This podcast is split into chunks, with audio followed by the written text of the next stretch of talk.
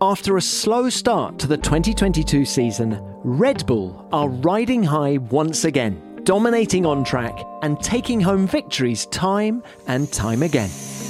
Oh, that was a very lovely Sunday. He has held on to that lead, and Max Verstappen wins in Miami. Max Verstappen, from 10th on the grid, comes home to win the Hungarian Grand Prix, winning the Belgium Grand Prix for a second year in a row. It's a ninth victory in Formula One in 2022 for the reigning world champion. Max Verstappen wins the Dutch Grand Prix. Well done, mate. That was a mega drive. Another championship victory is within reach for Red Bull and for Max Verstappen, but it's clear that they won't let up until both titles are in the bag. Team principal Christian Horner is sure of that. That's the, the DNA of this team that you've got to go for it. You know, we're an attacking team. We take on challenges, you know, wholeheartedly, and best form of defence is attack. And I think that, you know, that's the same for every single race, uh, you know, that we'll compete in for the rest of this year. And then the championship tables take care of themselves. That appetite for competition, that determination, and that attacking mentality are all themes that permeate through Red Bull Racing from the very top. They have done for years, and while Christian is confident about this year, he's also cautious about the team's burgeoning successes, and with so much at stake, who can blame him? The focus is on, right, let's do the best we can in every single race, and don't take anything for granted. We're in a healthy position, but it's never done until it's done. Hello, everyone, and welcome to F1 Beyond the Grid with me, Tom Clarkson. I always enjoy sitting down with Christian Horner because he's interesting, he's ambitious, and he's constantly evolving as a team principal. Unbelievably, this is his 18th season as the boss of Red Bull, yet his passion and his hunger for knowledge are more akin to someone just starting out. With this year's all new technical regulations have come new challenges for all of the teams. Red Bull have mastered them better than anyone, and Christian talks about how they've done that. He also opens up about that dramatic title showdown in Abu Dhabi 2021. He discusses his contentious relationship with Toto Wolff, and he tells us about his unwavering belief in both Max and Sergio Perez. We caught up at Red Bull's headquarters in Milton Keynes, where I found him in reflective mood, and he started by making a reference to when he first came on the show back in 2018. I hope you enjoy our conversation. Christian, thanks for your time. Great to have you back on the show. It's been a while, a lot's gone on. Yeah, it has. I think the last time we spoke, Daniel uh, Ricciardo had just handed in his chips, literally during the interview. So, uh, so yeah, it's definitely been a while. And funny that Daniel Ricciardo is back on the news agenda in Formula One now. It seems whenever we get together, Daniel's doing something. Yes, unfortunately, he's been handed his chips. Um, so, yeah, which is a great shame because I think he's a big personality he's a, and he's a great, great driver. And he's obviously lost his way a bit, but um, would be great to see him remain in the sport. But before we come to all things Red Bull, would you employ Daniel Ricciardo next year if you were Alpine? I think I probably would, to be honest with you. I think that they obviously know him from a couple of seasons ago, and he was, you know, very together um, during his last season there, scoring podiums, and and I think he, he's the type of guy that I, I think you you could rebuild him. It's obviously been a not a great experience for him for whatever reason, and uh, you've just got to think back to some of the drives that he he did for us, some of the wins that he had, the podiums, some of the stunning overtakes that he was capable of that's still in there, I'm sure, and it just needs a bit of a reset. Have you ever come across a driver to sort of lose their way in the way that Daniel has over the last two years? Is it a confidence thing? Like in all sports, you know, confidence is a big element. And for whatever reason, he hasn't got the feeling from the car and across two sets of regulations. So, uh, and that's probably eked away at his confidence. But, uh, you know, there's still a very, very capable driver in there. And you don't just forget how to uh, how to deliver. So I, I, I, hope for him he he gets another opportunity and uh, and gets himself back on the grid for next year. Well, look, let's let's do a a 180 now and bring it onto Red Bull Racing. It's quite extraordinary what you guys are doing at the minute. You won the drivers' title in 2021. You're set up to do the double this year. Would you say the team is operating at a higher level than ever before? I would say so. I mean, 2021 we were operating at an incredible level, and we finally got a sniff of putting a challenge together for a world championship, and uh, you know that was a 22 race, like a championship bout. It was a heavyweight fight from from race one to you know, race 22. And I think what's been particularly pleasing about this year is despite the colossal regulation change we had to undergo going into this year, and honestly, we thought that we'd probably compromise this year by putting everything that we had into into last year. The team came up with an amazing car, with a supercar, and you know Max has just made another step. Checo's felt you know, more part of the team as well this year with uh, a lot more familiarity. And um, to be sitting here now, having won 12 Grand Prix, 16 podiums, I think it is so far, has been a uh, an incredible season for us. How did you manage to nail the new regulations so effectively? How did you split resources at the end of last year? Well, as I say, we were probably the last team to transition onto the uh, the 2022 regulations, and we went quite late on development in 21 because you know when you've got a sniff of a championship we'd have kicked ourselves if we hadn't done everything that we possibly could uh, you know to try and win that championship which meant compromising 2022 and with such a big regulation change. Uh, but the team back here in Milton Keynes whilst uh, we, you know we were away uh, racing and fighting for that championship did an incredible job and had an incredible winter to uh, to come up with you know the RB18 that's been potentially our most successful car ever. And uh, you know from the from the first race, you know we were we were right there. So you know tremendously rewarding for the whole team after the colossal effort that went into 2021 and to come out you know fighting again in 2022. And as a team, I think we've been sharp. Uh, we've grabbed our chances. We've taken our chances uh, and created opportunities. I think strategically we've been um, you know sharp on the pit wall as well this year. The race team have done a great job across all elements of the of, of the business. You were quick from the first race, as you say, but Max was 40 odd points behind Charles Leclerc after the Australian Grand Prix. What were you thinking at that point? I'm thinking I'm glad this is a 23 race championship because we're going to need all of them to get back into it. But it, it was remarkable how quickly the swing happened. I mean, we had bad reliability in Bahrain where we're fighting for the win and uh, uh, we had a, a, a, fuel cell issue. Um, we then came away from Australia with another issue and, you know, two DNFs that early in the season and a big points delta to, you know, Charles in the Ferrari that were really delivering at a super high level and looked very, very competitive. It looked like it was going to be a tall order to claw that amount of points back. But within a couple of races, by the time we'd emerged from Imola, you know, we'd pretty much diminished that entire gap. Could Ferrari have made your life a little bit harder? I think they've had a great car this year. They've got two very strong drivers.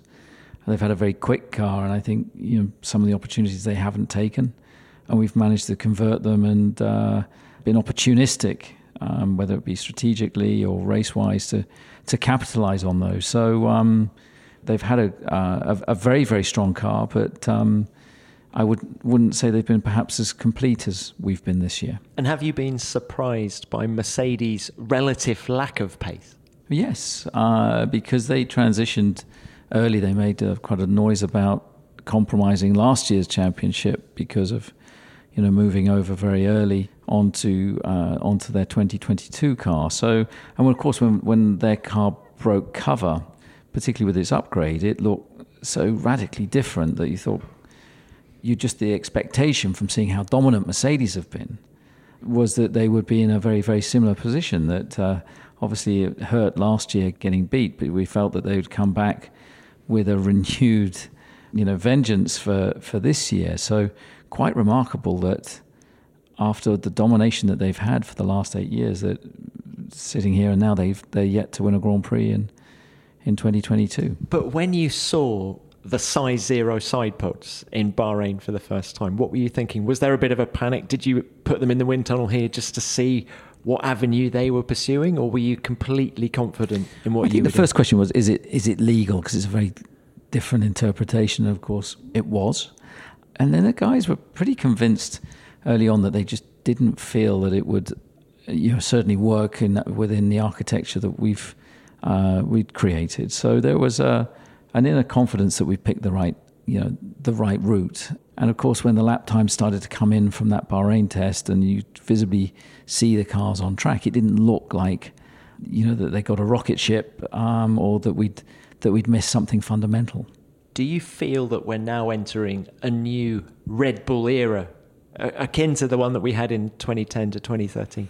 Well, look, if we manage to pull off these back-to-back championships, which hopefully we can do with with Max, and if we're able to, um, for the first time in eight years, be the only team to beat Mercedes to the constructors' championship, that's an enormous feat, and it just shows if you never give up, anything is is possible. Now, the quality of our competitors is such that I cannot see a period of domination like we've just endured.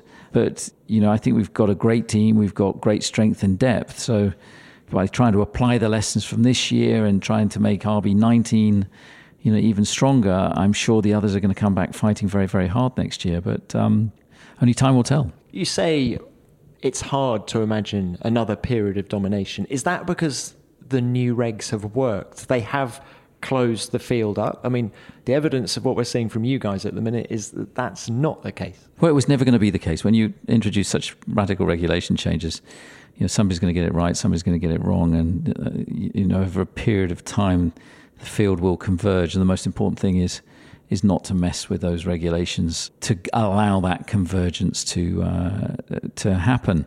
Um, but I think what the, one thing that the regulations have done is that they have improved the racing. That the cars are able to follow closer.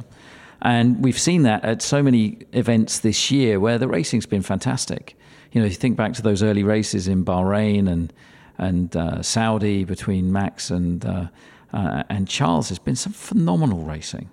And for Max to have won races like he did in Budapest from 10th on the grid or Spa from 14th on the grid just demonstrates that that you know these cars can overtake, they can follow closely, and I think that's been a big step in the right direction. And you think that with last year's regs, given if you had the same level of domination last year that you had this year, do you think he couldn't have made the progress in those races you've just named? I don't think so because I think the cars were so hard to follow. The wake from the car was so interrupting to the car that was following that it was it was very difficult. But the, then again, the racing we had in 2021, particularly between Max and Lewis, it was just on another dimension. I mean, that those two guys were going at it every weekend, hammer and tong, and it was uh, two titans at the top of their game, and it was it was fantastic to be part of. We haven't had you on the show since the showdown last year. Here comes Lewis Hamilton though, down the back straight. He's got a slipstream. He almost touches Verstappen. They almost make contact. Of all the drama, of all the controversy, of all the magic moments in Formula One in 2021, it comes down to this. Mercedes not happy. Red Bull will be delighted. They have shared a brilliant championship battle, but the championship can only be won by one, and it's Dutch in 2021. Max Verstappen, for the first time ever, is champion of the world.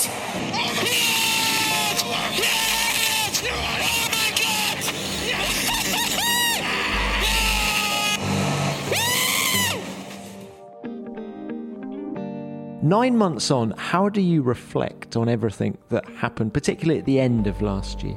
I think I've only just recovered.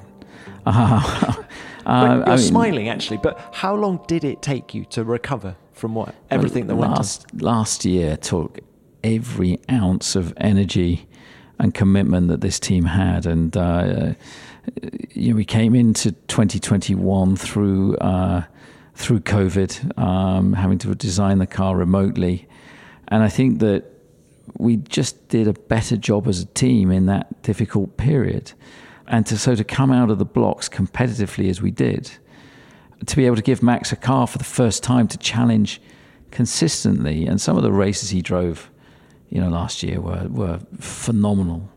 Um, he had some bad luck. He had the puncture in in Azerbaijan um, with the incidents as well that cost a huge amount of points, whether it was at Silverstone or Hungary uh, or even Monza. You know, they were all quite expensive championship wise, but you know, races when you think back to how he delivered in in Austin, uh, you know, so many phenomenal victories in Monaco, etc., etc. Was you know, Imola was it was a phenomenal season that he put to, put together, and uh, one of total drama. There was a lot going on off track that took as much energy as the on track battle, uh, with an awful lot of politics being played. But um, you know, it all boiled down to that last lap in in Abu Dhabi, and um, of course there'll be contrasts of opinions on that, but you know, we took our chances and, and we got the strategy right, and Max still had to go and make the overtake.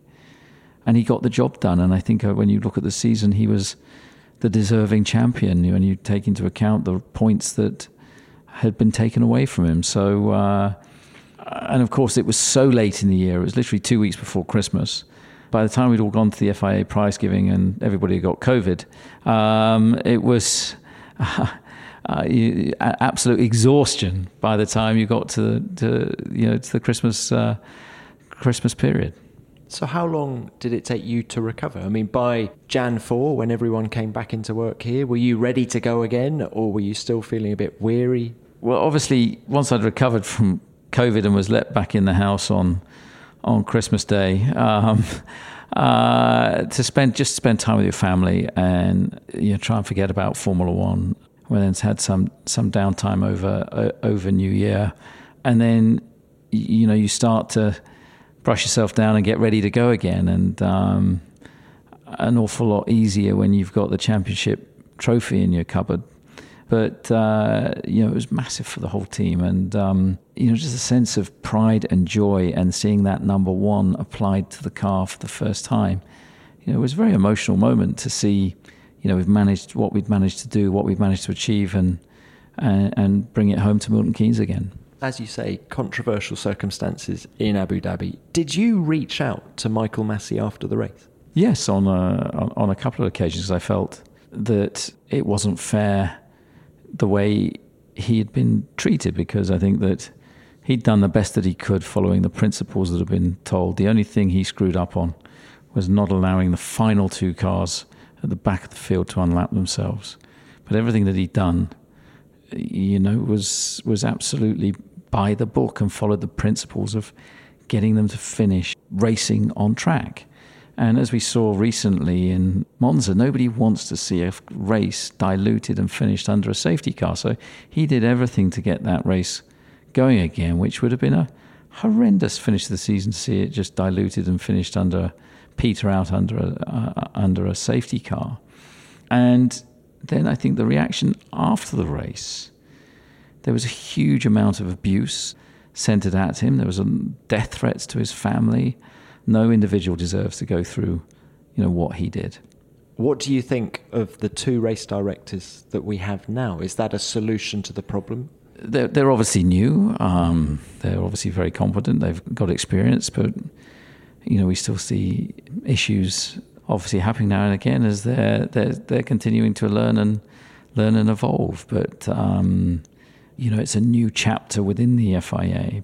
I think that you know Michael, in difficult circumstances, did the very best he could throughout the year, and we have to remember he's got, had very little support in that race control tower. He's left very much on his own up there. And when you follow the process of how they were looking at how cars are unlapped or not, and it's back to pens and pieces of paper. You know, he didn't have all the backup that the teams have, for example, with our operations rooms and, and, and the software and, and so on. It was still a very, very rudimentary process. And there were things that we felt very aggrieved about, you know, earlier in the year, or even earlier in that race, where Max passed Lewis on the first lap and uh, Lewis wasn't instructed to give the place back. And we felt that again was you know, a very harsh decision that had gone, gone against us. We felt there were harsh decisions in Qatar, for example, harsh decisions in Saudi Arabia, uh, and leniency shown at different times. But that's subjective to each individual, where you're probably always going to feel a bit aggrieved by the referee. Do you think it was right that you and Toto in particular were allowed to lobby and talk to him on the radio? No, I don't in, in reality, but that was a precedent that was started. It started with Toto for the first time because the, the messages started to get broadcast, which I was probably guilty of because I was pushing for that within the uh, Formula One strategy meetings and commission meetings to say that, look, there's an awful lot of intercom that goes on that I think the spectators should be aware of, and that's mainly between the team managers and the and the referee. And I, you know, the the result of that is that hopefully you may get less of it, but I think it'll be fascinating exchange because the team manager is only going to call up the race director if they feel they've got something really strong to argue. They're not going to bitch about something that's fairly fairly trivial. And it was in Barcelona that suddenly I hear they broadcast Toto on the phone to Mikey. I thought that's a bit strange because I'd never had a one to one channel. It had always been centered through our team manager. And then it really permeated at, at Silverstone, where suddenly, you know, there was an awful lot of dialogue suddenly from Toto to, to Michael. And then uh, he's sending him an email, and then he's coming up. And I thought, right, okay, I'm not having that. I'm going up because I felt it was incredibly one sided that a team principal should not be able to lobby and influence, you know, the race director. And with hindsight, Toto and I had a fairly heated exchange, you know, in race control at that event, uh, where Toto was obviously arguing his corner that his driver shouldn't be penalised. And I got a driver in hospital and a car taken out of the race and was obviously feeling pretty aggrieved by it. Um, really, after that race, I think we should have said, right, do you know what? there should only be one communication between the race director and and uh, and team managers. But uh, of course, you know at that point, the competitiveness becomes so driven that it's only natural you're going to do the best that you can for your team. So of course you're going to argue as strongly for your team as you as you possibly can. And I guess that came to no greater head in uh, in Abu Dhabi, where Toto at several points during the race was trying to not get a safety car. Then he didn't want, uh, you know, he was trying to steer the course of the race. And I guess as soon as you hear that, because I, I get that transmission, uh, my immediate reaction is defense. I want to make sure, and my best form of defense is attack to say, you know, I want to represent our position in this so that it's not one sided because the worst thing is last person in in somebody's ear has the greatest influence. And so I think it's right that that has, that has stopped. And Would you say it was a contributing factor to what ultimately happened in Abu Dhabi? I don't, I don't think so because I think that the key factor was Latifi crashing and there being a relatively straightforward safety car with an amount of laps left, with the priority of being let's get the race going again. And the only mistake made was not to let the two final cars, that if he had let them be unlapped, it wouldn't have made an ounce of difference. The outcome would have been identical to what happened. But the fact that mistake was made, do you think it was partly driven by the fact that he had you and Toto in his ear? I don't think so. I think he was his his pressure was he wanted to get the race going again, and that was within his power to you know to do so. I mean, it have been a an absolute classic, probably the most competitive world championship we've ever had in Formula One.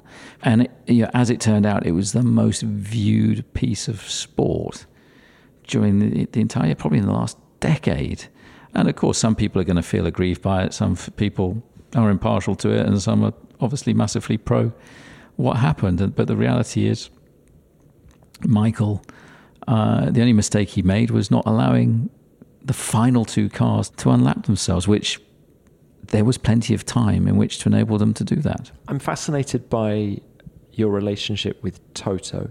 Was the friction between you real at times last year, or was it slightly hammed up for the TV cameras? I think that we're in such a competitive sport, such a competitive business, and there was a huge amount going on on track, and there was a lot going off track as we were establishing Red Bull powertrains. And I think that Toto, I think, has always seen Red Bull as a as a threat because it's a team that he's not ever managed to have a, a control or an input into, and so we've always been a bit of a maverick. So it's uh, it was very intense, and because there was a lot going on off track, there was a whilst recruitment was going on of key people from within Mercedes to come across and join Red Bull powertrains. Then there was an awful lot of lobbying with the FIA on different car components and using the drivers' voices to do that, whether it was, you know, rear wings, you know, on our car in Barcelona, and yet front wings were allowed to flex with no no issue. And it felt like you know, we were being played a bit, and there was a bit of a media circus as well that was being utilized. And so there was a narrative being created against Red Bull that was, you know, I certainly felt was a bit unfair, or certainly against Max that was very unfair. Do you think the Max of 2022, with one world championship in his back pocket, would have done things differently last year? Do you think, for example, he might have fought Silverstone, Monza, Brazil in a different way? No, I don't think so. I think that the Max we have now is is just a slightly more polished version. But you know, he's an attacking driver, and if I look at, you know, he's convinced that Silverstone he left enough enough room. I think that we put him in the situation in Monza where he had a slow pit stop. He should have never been anywhere near Lewis, but again, he felt that there was enough room in the the move that he that he made. Um, Brazil, I, I mean, when you look at the advantage that Lewis had, the only car he couldn't pass for 30 odd laps was Max. Every other car, it took him a lap, a lap and a half to pass. And for me, that was a titanic drive by Max. And, you know, he's fighting for a, a world championship. And he, he's the type of driver that gives it absolutely everything. And it was, was hard racing, but it was, it was fair racing did we get to a point, do you think, where they'd got in each other's heads and it was always going to end in the old collision and because neither was prepared to give anything? Well, I think arguably maybe more so in Lewis's head because suddenly you know, he's the seven-time world champion that has everything to lose. Max is the young kid that's taking the risks, that's that's throwing everything at it and got nothing to lose. Some of his overtaking last year was was stunning. And you felt that that started to rattle Lewis. I think, you know, we definitely saw after Lewis qualified on pole at Silverstone and Max won the sprint race, you saw Lewis was, you know, he was a bit broken after the sprint race. And, you know, had Max made it through Copse, I don't think, you know, they'd have seen him again that after that afternoon. So there's an air of desperation building in as, you know, as well. And, uh, yeah, you know, it was high stakes stuff, and uh, you know, emotions, you know, run high. But uh, it probably affected Lewis arguably more than the Max because, as I say, he he'd got more to lose than than Max. Max had everything to everything to gain. High stakes, as you say, but behind closed doors, was the respect from Max to Lewis real? Did you hear Max talk about Lewis as a driver and the respect that he had for him? I think there's always been a, a respect there. I mean, you can't not respect everything that Lewis has done and achieved in the sport. It's remarkable. I mean, probably never to be bettered. But when you you know, everybody is beatable at, at some point in time. And I think, you know, Max had a respect for Lewis, but he wasn't in awe of him or he wasn't afraid of him or wasn't afraid. And he relished going up against him he relished the opportunity to go wheel to wheel racing with him. And I think ultimately he, he believed that he could beat him. And it was that inner belief and self confidence that on so many occasions you saw, you know, come through. You say we have a more polished version of Max this year, but the domination of your car has allowed him to be a little bit more polished, hasn't it? It would be really interesting to see how he would race wheel to wheel in a similar situation to last year. I think the the racing between him and Charles. I mean, think back to Bahrain or Saudi or you know some of those early races like Miami. I mean, there was phenomenal racing between the two of them, but not not once did they ever touch each other. Do you think Max races Charles in a different way to Lewis? I, you know, there's a difference. Uh, there's a perhaps a different respect uh, with Charles. They'd race each other since kids, and there was a mutual respect. I've never once ever heard Lewis recognise Max's ability, and so of course there was just a bit more needle to it, and you could feel that and you could sense that between those two drivers. Now, Max can win the world title as early as Singapore next week. Do you think he'll approach that race similar to the 16 that have gone before? Do you think we might see any tightening up, doing anything different? I doubt it very much. I mean, Max's best form of defence is attack. And You, I think you and Max are quite similar in that way. Well, that's the, the DNA of this team that you've got to go for it. And, you know, we're an attacking team. We, we, we take on challenges, um, you know, wholeheartedly. And, and that's part of the culture of, you know, if you go defensive, you, you know, you're conceding something. Best form of defense is attack. And I think that, you know, that's the same for every single race, you know, that we'll compete in for the rest of this year. And then the championship tables take care of them themselves. But I mean, Max has had some amazing races this year, you know, as has Checo, and uh, you know, it's not by accident he's got himself into this position. How different will these world titles feel compared to last year, and indeed compared to the the four in the early? Well, if we're lucky enough to convert them, they'll feel a lot less stressful. Do, do you mean Um, that if, if you're lucky enough to convert them when you are light years ahead in in both championships, is it your mentality that you cannot accept that you can win these until they're actually in the bag? No, look, uh, you, nothing's done until it's done. We're in a wonderful position in, in the drivers and in the constructors, but you never allow yourself to get carried away. Uh, maybe it's a British thing or whatever. I don't don't know. Or, but uh, the focus is on right. Let's do the best we can in every single race, and then the tables will take care of themselves. And and don't take anything for granted. I mean, we were what 46 points behind when we lost Australia, and within two races we turned that round. So you know, there's big swings that are achievable, and and you know, sprint races and, and so on still to go. But uh, we're in a healthy position, but it's never done until it's done. What motivates you?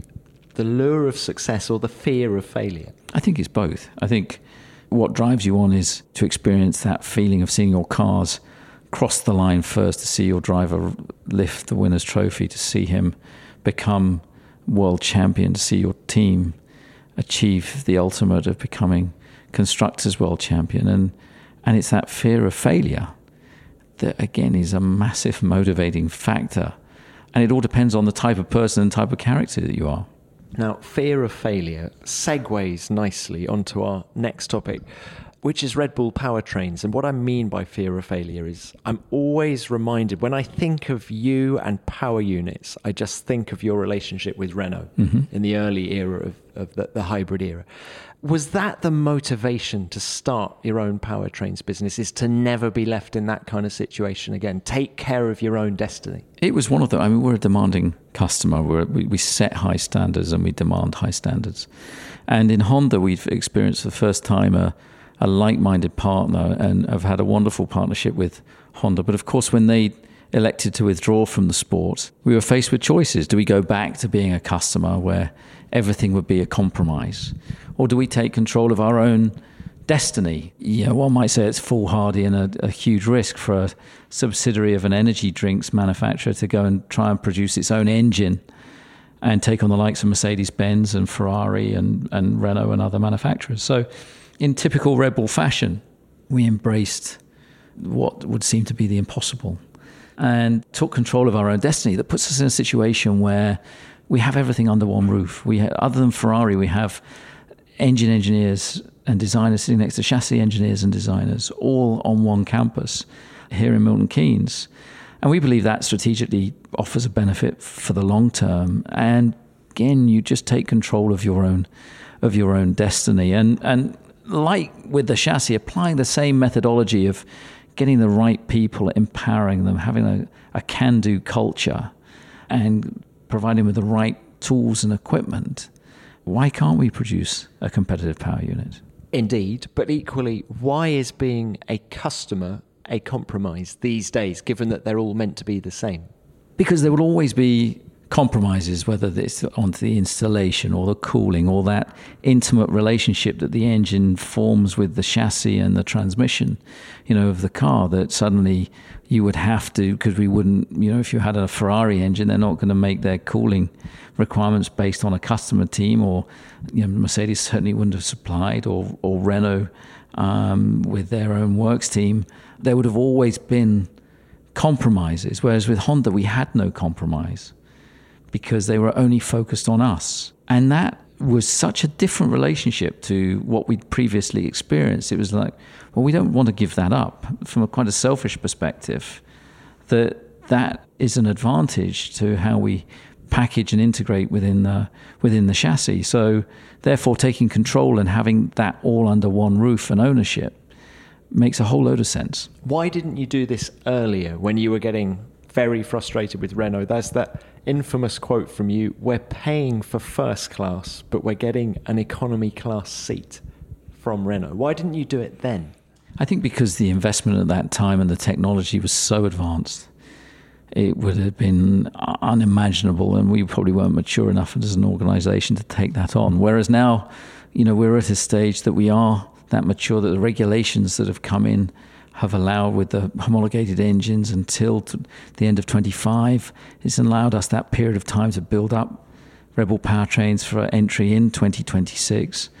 And with regulations that are reasonably known, it enables us to take that plunge. And of course, with the budget cap as well, which was absolutely crucial element to becoming a, a power unit manufacturer, because otherwise we would never be able to compete with the likes of the, the manufacturer teams or OEMs that would have unlimited R&D budgets at their disposal. Right, so the budget cap has allowed you to come in as Red Bull powertrains, but I did want to ask you has the budget cap taken something away from the DNA of Formula 1? Uh, in some respects, I mean, we've got as many people in finance now as we do in the drawing office, and it's become an accounting world championship as much as a uh, um, as much as a technical or a sporting one, but that's part of the challenge. And of course, compromises have had to be made, and um, you know we've had to reshape our organisation. Thankfully, we've managed to reallocate you know people into other areas of the organisation, whether it be powertrains or into uh, Red Bull Advanced Technology, which of course is producing you know our own hypercar. It's driven efficiency in the business, which is a a positive thing. But I think the problem that we have is we're too reliant on the cap and the, the cost drivers are the technical regs.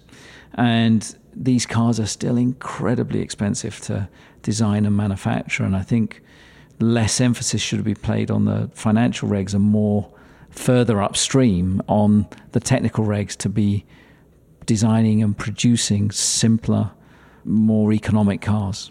What more standard parts? Either more standard parts or more standard design or simpler design or restrictions in materials or updates or you know there's there's many ways in which you could reduce the cost of these of these cars. Well, Christian, back to powertrains. Will any future partnership with you guys will it have to include Red Bull powertrains? So, could a manufacturer come to you and say, "We want to get into bed with you guys. We're going to focus on you, but we're doing it all ourselves." Would that work for you? Well, not really, because sort of a train's left the station now, where we're, you know, we've produced our own um, prototype engine, a full V6. We have a team of some of the best engineers in Formula One here. We've invested heavily in facilities and dynos and equipment and uh, and manufacturing capability.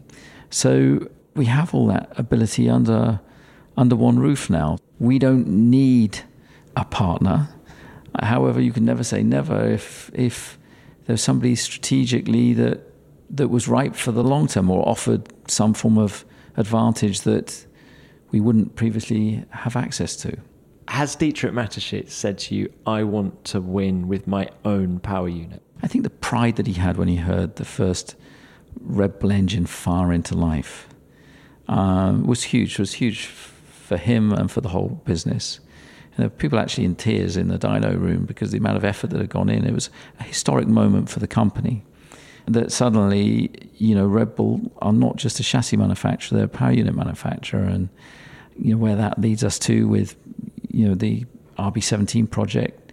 Um, of course, the the natural extension of that is that we produce an engine to go in our own car, track car. So that's tremendously, tremendously exciting. Is there any truth that Honda would like to come back in as a works partner with you guys? There's plenty of speculation. I think you know Honda would uh, announce their withdrawal for uh, because their their range of vehicles were heading the electrical route, and obviously combustion engines didn't form part of their future. So it's difficult to imagine them doing a complete U-turn on that, but maybe there are elements that might want to come back in, or the, the you know with the 50-50 split between combustion and, and electrical power with the future power unit. Maybe that is a a route for them to retain an involvement in Formula One, but nothing that we're doing is is in any way dependent or contingent upon that. We're very much uh, on our own track. In your experience of dealing with the manufacturers, is there a herd mentality in that you get, well, if they're doing it, I need to do it? So with Audi coming in, does suddenly is there more pressure on other manufacturers to come in? Well, it's great that the manufacturers are coming in. It just demonstrates how how relevant Formula One is and how how strong uh, its marketing presence is because we're seeing figures. I'm viewing figures that we've never seen before. So it's a case of you know the manufacturers sort of can't afford not to be, and many of them have announced that they've made their last ever combustion engine. Yet here we are in Formula One, committing to a V6 with sustainable fuels for the for the future. And I think that it just demonstrates the strength of Formula One because logically these guys would be going the Formula E route, but you know the emotion and the passion just isn't there from what I see in that in that form of racing. Whereas Formula One, it draws that raw emotion and and uh, and technical excellence. So it's great to see a manufacturer like Audi and and you know hopefully Porsche coming into Formula One and a host of interest from many others. What happened with you guys in Porsche? We had some exploratory discussions with Porsche, and um, they're a great brand, a great company to see, you know, what a potential collaboration could look like. But those talks reached a conclusion that it was felt best that you know we were better going it on our on our own and sticking to the original plan. So hopefully that doesn't rule out Porsche coming into the into the sport because, as I say, they're a, a great brand. But it was impossible to see, you know, how the two companies could work effectively and, and what complementary support there would be. Now, clearly, there is an interest within Red Bull to do things outside of Formula One. The supercar project, the RB17, you've mentioned. You've got your own power unit division now. Will we see you guys getting involved in other championships, whether it's Formula E or would IndyCar ever interest you guys in the way that McLaren are over there now? Well, we've done bits and pieces. We did the aero screen in, in the IndyCar Championship. We're heavily involved in the uh, America's Cup in Alinghi, uh, the America's Cup um, we are designing a submarine, uh, a three-man submarine. Well, we are. Stop there. Why are you doing that? Um, they're projects that advanced technology have, have, have taken on, and you know we're working with KTM in MotoGP with aerodynamic studies, and and um, Chris Hoy, we've got a great project, you know, going with him on the bicycle components, and BMC we're working with. So, so we've got a, a, a great list of customers that Advanced Technology is working with, and of course, the biggest single project within that is the RB17, the ultimate track car, taking everything that Adrian has done in his career and throwing it into the ultimate track car, which has got just insane levels of of performance, and that's tremendously exciting for the whole company. Does he think he can make a better track car than the Valkyrie? Yeah, because he's totally unrestrained by the regulations. Because as a track car, obviously there's safety regulations it has to pass, but there are not the stringent road car regulations that it has to comply with. So that, that makes it a far simpler project in many in many respects. I, I touched on America IndyCar a moment ago.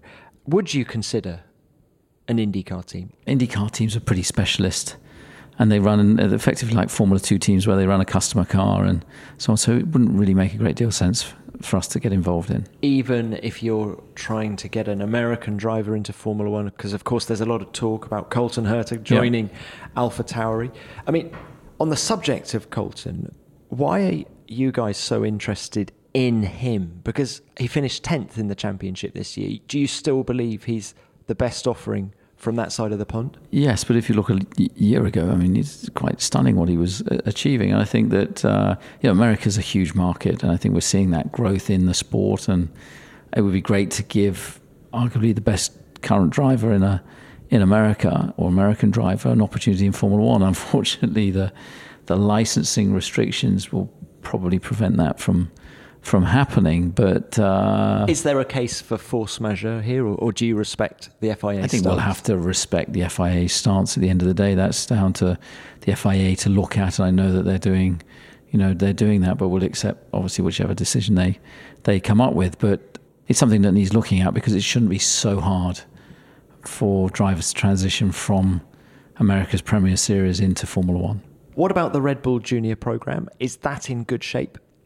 Yeah, it is. I think you know we're continuing to invest in youth. We've got some great youngsters in the program, all the way from karting or stepping into Formula Four now, you know, upwards. And I think it's something that Red Bull have done so well is giving giving these kids a chance, investing in young talent, and and giving opportunities that otherwise they wouldn't have had. Who do we need to look out for? There's a few guys. I mean, Isaac Hadjar, I think in Formula Three this year's had a, a had a great debut season. I think Iwasa uh, in in Formula Two has been a standout driver for me. So they're just two of the guys. You know, on the on the program, Liam Lawson's had a had a tough year, but you know he's again another another talent. Dennis Hauger has been a bit underwhelming in Formula Two after such a dominant year in Formula Three. But again, how much of that is him? How much of it is is equipment? you're still so clued up with all the young drivers, and you know, for a man who's been in the, involved in the sport for 30 years, first as a driver, I did want to ask you one final thing on drivers, and that is that if you were managing Oscar Piastri, where would he be racing in 2023? What was your take on that whole scenario? It's a difficult one because I'm not privy to all the discussions and conversations. I you know, Oscar, he drove for the Arden team in Formula Four and Formula Renault. and was obviously a, a significant talent, and um, there was an opportunity for Red Bull to look at him at the time, and we, you know, we didn't take up that option, which is something that I regret. But uh, you know, what he went on to achieve is phenomenal in Formula Three and, and Formula Two. Now, if he'd have been a driver here, there is no way that he wouldn't have been under lock and key for a period in time. So, you know, as I say, I, I wasn't party, or it's difficult to judge what was promised and or reneged on, or, or, or so on. But it certainly uh, was unexpected, and uh, probably from several areas. And um, you know, Fernando obviously dropped the stone in the pond and created the ripple that that, that rolled out over uh, numerous seats, but um, you know he's he's a, a, great driver. I mean, the only thing that problem that he now has to deal with is the expectation on him will be immense. And do you rate Lando Norris? Uh, very much so, very yeah. much so. so he's got and, a, and, a serious so, teammate. Alongside. You know, he's going to have to get in and deliver against Lando, which is no mean feat. But you know, you you either sink or swim in this business, and uh, uh, he's a very very capable driver. I'm sure he's going to do very well. Christian, I feel we're up to date. Thank you very much for your time. It's been great to have you back on the show. Six to go, two world championships almost in the bag. Best of luck with it all. Thank you very much. Good to see you again.